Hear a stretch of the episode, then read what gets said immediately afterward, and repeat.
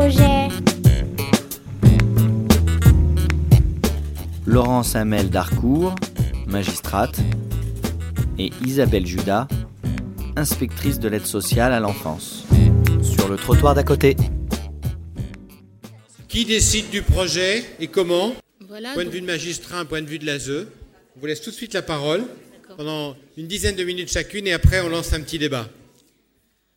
Voilà, donc je me représente, donc Isabelle Judin, inspectrice de groupement à l'aide sociale à l'enfance de la Seine-Saint-Denis depuis bientôt maintenant 20 ans.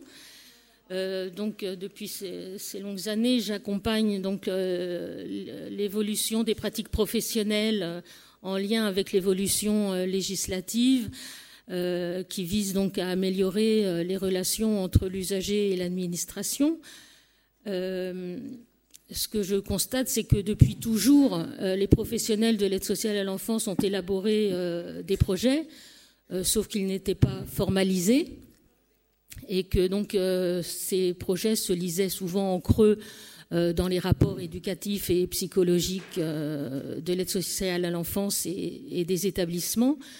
Euh, il se lisait également euh, dans les procès-verbaux donc des, synthèses euh, en établissement ou également dans les dans les comptes rendus donc des commissions, ce qu'on appelle nous sur notre département, ce qu'on appelait les commissions de suivi pour les enfants en, en famille d'accueil. Donc pendant quand même assez longtemps, pendant, il était pour pour l'inspectrice difficile donc de de prendre une décision et notamment donc de faire une proposition avisée euh, aux magistrats, euh, puisque donc le projet euh, n'était pas souvent des fois très clair. hein. Et donc en tant que gardien, euh, il est de, ma- place à moi donc de faire une proposition pour les mesures judiciaires, de faire une proposition au juge des enfants de maintien ou pas du placement et ou de voilà de changer de, cadre, euh, de passer par exemple dans le cadre administratif. Également, donc pour les mesures administratives, euh, pendant longtemps, pour moi, il était très difficile euh, à la signature du, contrat hein, d'accueil provisoire avec les parents ou, d'aide éducative à domicile, euh, de percevoir le, projet. hein. Et, donc c'était souvent donc en entretien que j'interrogeais en direct le professionnel euh, pour savoir que- quels, objectifs étaient engagés et poursuivis. Également aussi des parents qui disaient ben, qu'ils ne voyaient pas euh, comment, comment ça allait se passer, où on allait. Enfin voilà, donc euh, vraiment un, manque. euh, et j'espère que donc le PPE va pouvoir combler et en tout cas préciser le, travail avec les parents. Et donc, je me suis aperçue également que souvent, ben, les professionnels travaillaient sans les parents. hein. donc, ça rejoint un peu ce que la, mère de famille la disait tout à l'heure. Euh, alors, des fois, plus peut-être par facilité, parce que bon, peut-être euh, euh, faire un projet sans les parents, c'était plus simple. hein. Euh, et aussi, des fois, euh, une impression que les parents étaient disqualifiés dans leurs compétences euh, éducatives. Donc ça avait pour conséquence euh, des parents qui disparaissaient, hein, ou des parents très opposés aux professionnels du service, avec des fois des passages violents, hein, des, euh, voilà, et après donc on aboutissait à des demandes de, DAP ou des, des- des- des demandes d'autorisation de signature euh, au juge des enfants. Euh, voilà, donc on faisait et on décidait à la place des parents. hein. donc vraiment, voilà, ça m'interroge beaucoup à ce niveau-là. Également, donc, euh, j'ai souvent été interpellée par des parents euh, mécontents euh, et qui disaient ne, pas être pris en compte.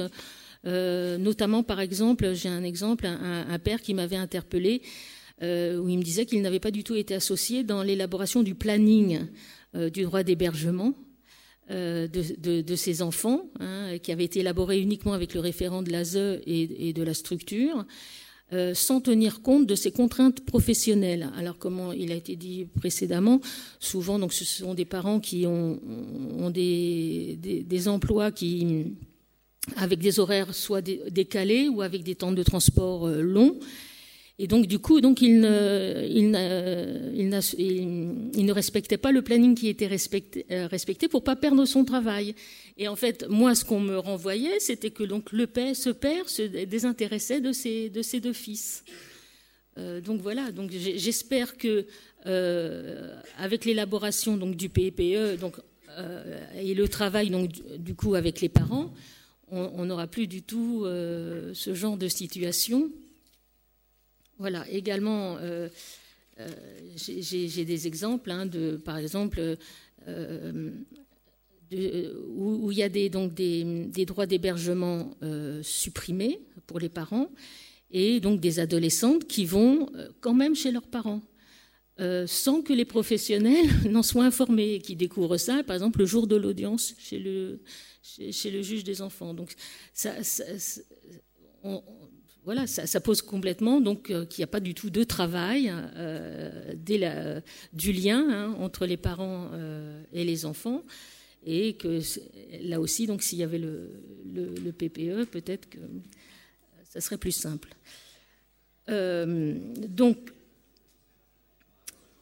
le comment moi ce que j'attends donc du, PPE c'est surtout donc le, respect donc des droits des parents à être soutenus hein, dans, leur, euh, dans leur rôle, euh, dans l'exercice de leur responsabilité parentale. Également que les droits et les obligations de chacun soient clairement expliqués, hein, c'est-à-dire que, que ce soit au niveau de l'enfant, des parents et des professionnels, que également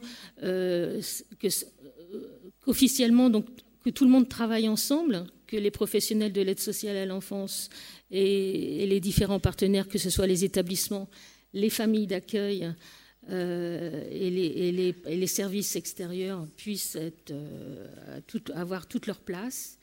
Et donc un point important, moi en tant qu'inspectrice, c'est euh, que le PPE puisse faciliter donc la lecture du dossier, puisque donc moi j'ai j'ai en charge donc là, lorsque donc un enfant devenu adulte demande la consultation de son dossier, donc pour les situations qui sont sorties de moins de 5 ans, c'est l'inspectrice de groupement qui, l'assume. Hein. Au-delà de 5 ans, c'est un psychologue de la maison de l'adoption.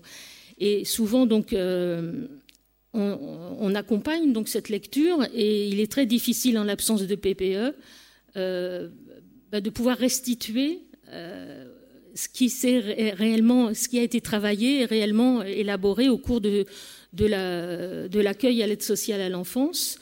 Euh, et donc souvent, donc, euh, du coup, je, demande quand le référent euh, est toujours en exercice au niveau du service, je l'associe à l'entretien pour que oralement, hein, il puisse restituer, parce que souvent, donc, ces personnes ont oublié qu'est-ce qu'ils ont vécu au quotidien. Et, donc, c'est vraiment des, moments euh, assez importants. Voilà ce que je pouvais en dire.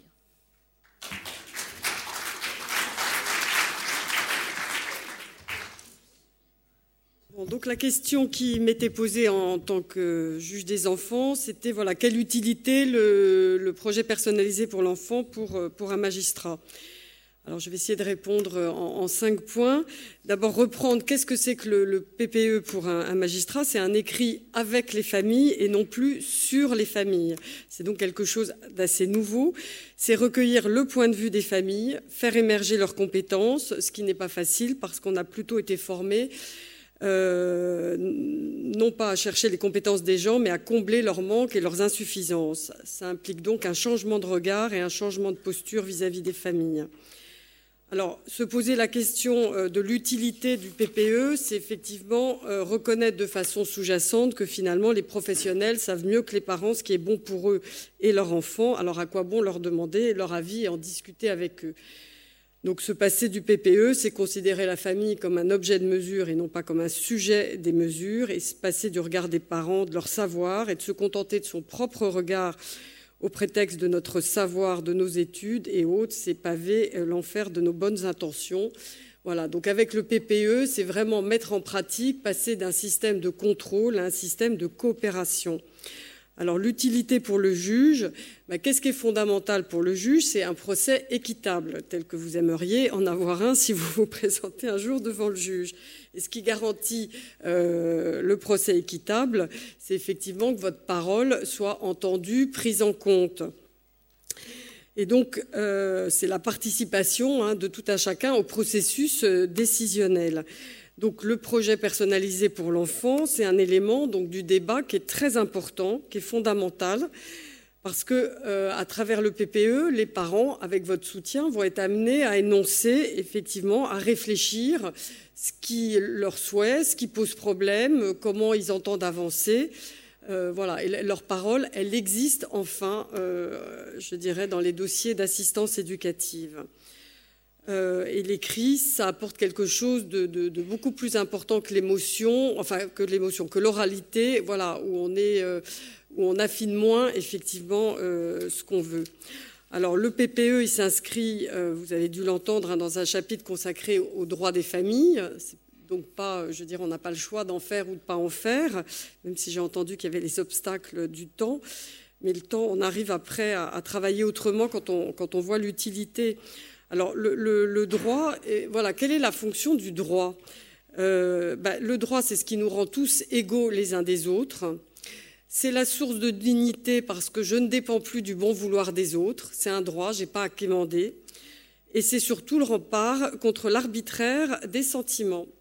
Et en matière de protection de l'enfance, l'intérêt de l'enfant est la notion la plus subjective et donc la plus arbitraire qui soit.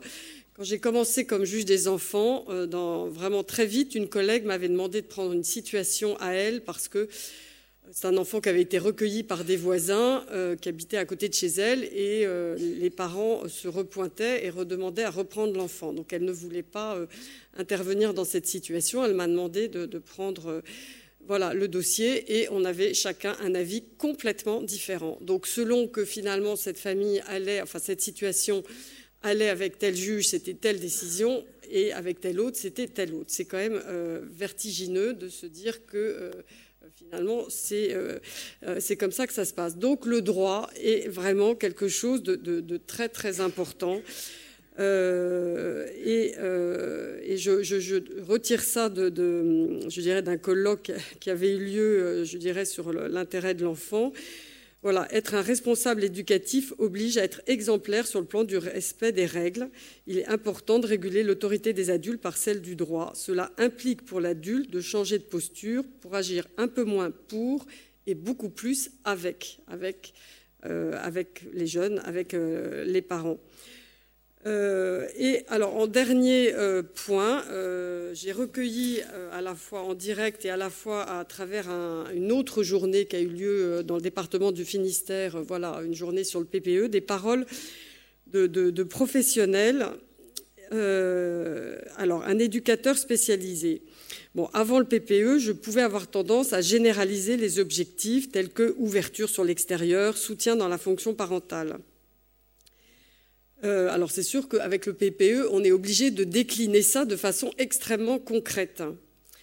Euh, la personne écrit J'ai été très surprise par la capacité des personnes à se saisir de ces outils alors qu'elles étaient par ailleurs très en difficulté pour écrire. Elles ont au contraire pris très au sérieux ce travail de notes écrites, y attachant une grande importance, se sentant par là valorisées et reconnues en tant que personnes dignes d'amorcer un changement, une amélioration, voire une rupture euh, dans un fonctionnement. Voilà, avant, j'étais dans une position de sachant qui allait apporter la solution toute prête, alors que les familles ont bien plus de ressources qu'elles ne le laissent paraître. Ce que j'apprécie, c'est la mise en avant des ressources familiales. On parle de points forts, de souhaits, de besoins, de relations. Le travail a pu commencer dès que les mots ont été mis sur le papier par chacun des membres de la famille. Euh, voilà, je me demande si avec le PPE, on ne peut pas d'une certaine façon gagner du temps par ailleurs. Si on le perd si on a l'impression de, devoir le trouver quelque part, on en gagne par ailleurs. Et une assistante sociale, c'est pour moi qui ai choisi de devenir assistante sociale pour aider les autres, il s'est agi de devenir celle qui accompagne les autres à s'aider eux-mêmes. Avant, j'étais en face ou derrière, maintenant je suis à côté, en retrait, moins ordonnateur et je dois accepter que les objectifs fixés dans le PPE ne soient pas les miens. Ce n'est pas facile. Alors, parole de, famille. Euh, les travailleurs sociaux y voient peu l'intérêt. Ils le voient comme une charge supplémentaire de travail et n'informent pas les familles de ce droit. La collaboration pour eux se résume souvent à devoir accepter euh, leurs propositions. Notre place de partenaire dans un réel dialogue n'est pas du tout acquise. Nous n'avons que rarement l'impression d'être reçus comme un partenaire incontournable et intéressant dans le constat, l'analyse et les propositions. Bon, je rejoins finalement le, témoignage qu'on a entendu tout à l'heure. Euh, voilà, le PPE, c'est une avancée pour ne plus mettre les parents à côté. Ça implique plus d'écoute, de faire avec. On cherche ensemble au lieu d'imposer des trucs tout faits. Alors, deux, exemples hein, euh, d'une mère considérée comme une emmerdeuse par le service social. Mais pour la mère, le service social, c'est celui qui décide à sa place, qui change les horaires, les droits de visite, les rendez-vous. Trop de décisions sont prises sans concertation. Donc je suis sûre qu'avec le PPE, on gagne du temps après dans le travail, euh, je dirais, qui est beaucoup plus facile. Et au lieu de d'avoir sur les épaules la responsabilité d'eux, on devient dans une co-responsabilité et je pense qu'on gagnerait en, moins de stress. Bon, euh, je, crois qu'il y a, enfin pour résumer, il y a le savoir effectivement euh, des savants, qui est le vôtre, enfin ou celui des professionnels, et puis il y a le savoir des sachants, qui est celui des familles, des jeunes, qui ont une expérience et une richesse voilà, euh, ou passer à côté est vraiment une perte. Alors, euh, bien sûr, pour, dans l'intérêt des enfants. Et nos audiences, euh, elles sont complètement vides de sens si cette parole, elle émerge pas. Et en plus, on est complètement hors la loi en ne faisant pas effectivement advenir cette parole. Ce que dit souvent, alors une, une, personne qui travaille à TD Carmonde, que voilà, le plus grand bien que nous puissions faire aux autres, c'est ne pas de leur partager notre richesse, mais de leur révéler la leur. Voilà, et ça c'est le PPE, c'est le sens du PPE.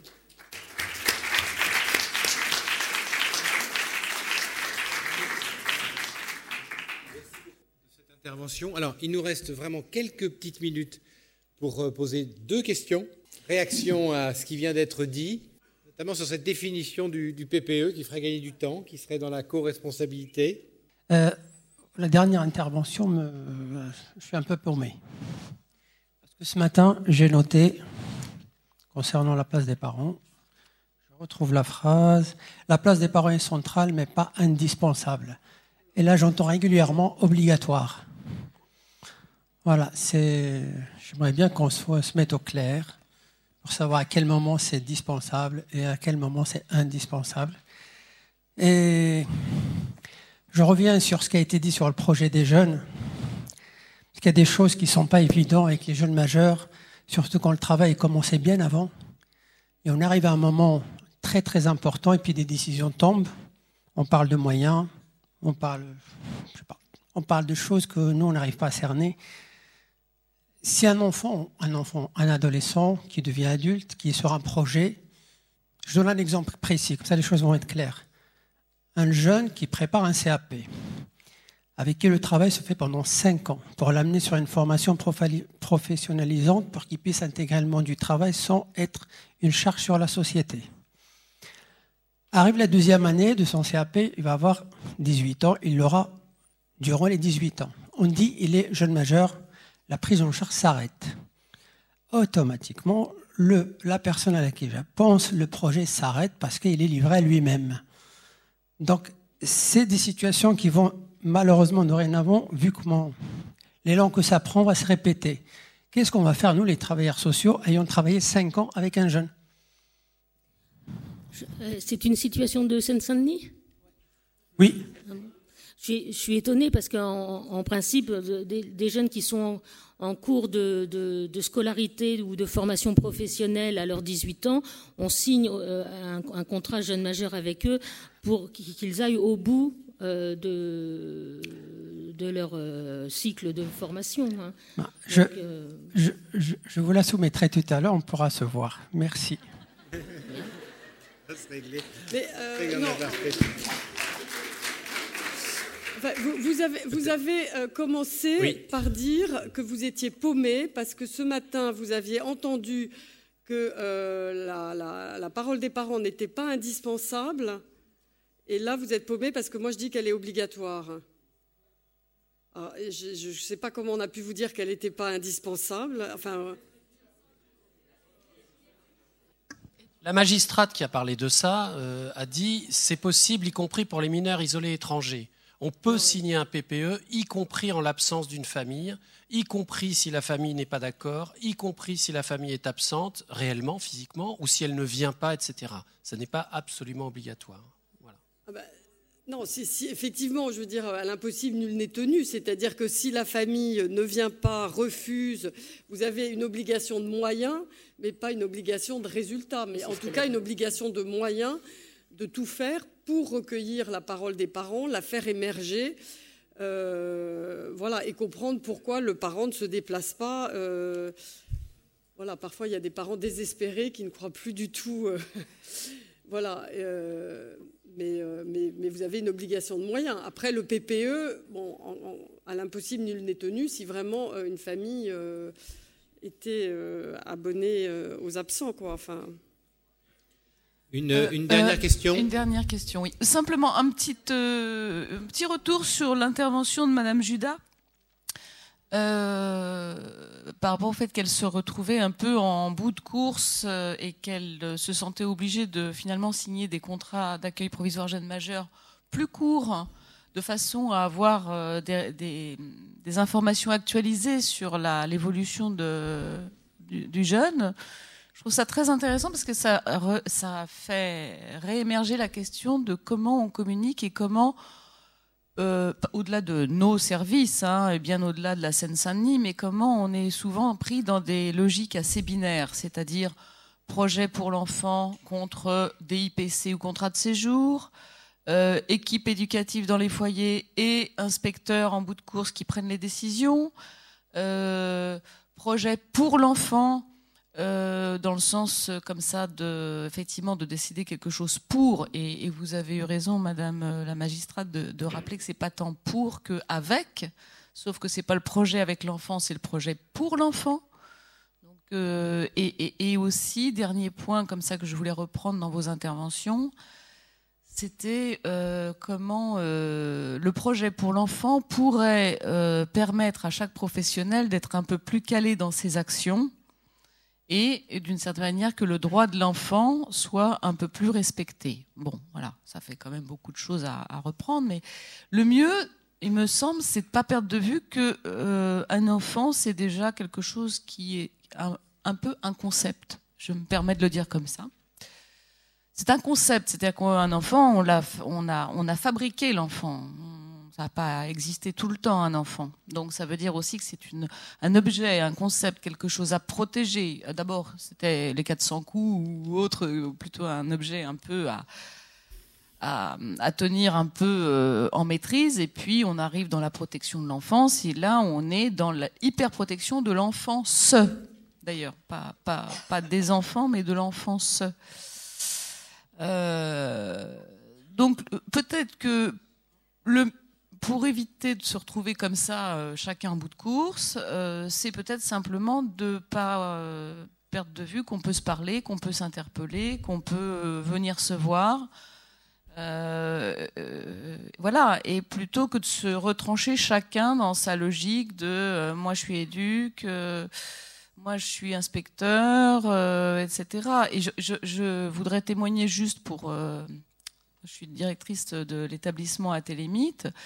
Et je, reconnais qu'il y a très peu de contrats jeunes majeurs qui sont euh, refusés, comme ça, de façon justement arbitraire, ou quand c'est le cas, c'est souvent que nous-mêmes, à Télémite, on n'a pas suffisamment su faire valoir euh, le projet, les, enjeux qui étaient en cours, et que c'est jamais perdu, qu'on peut toujours vous faire euh, signe si un peu de communication manquait. Voilà. Merci.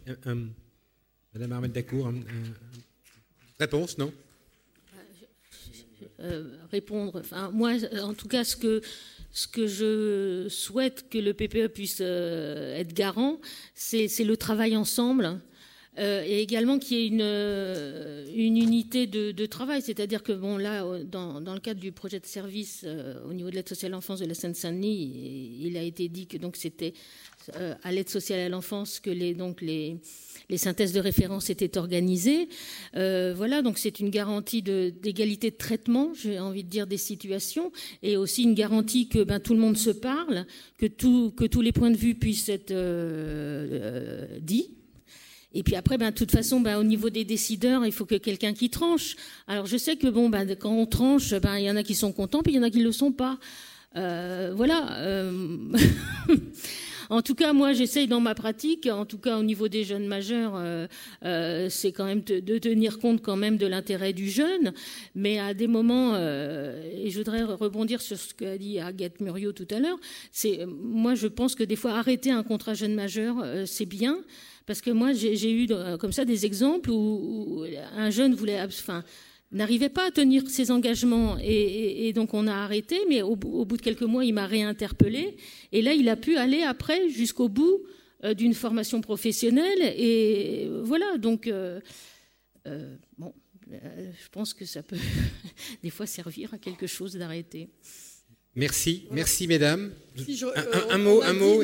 c'est un projet pour l'enfant, mais écrit avec. Bien sûr, hein, qu'il n'y ait pas de malentendu, c'est écrit avec et se passer de la parole ou de, la réflexion euh, mise par écrit euh, des uns ou des autres, là, je l'ai dit, hein, c'est pavé l'enfer de bonnes intentions. Voilà, croire que tout seul ou entre professionnels, on va savoir ce qui est bon pour les autres, c'est certain qu'on se plante.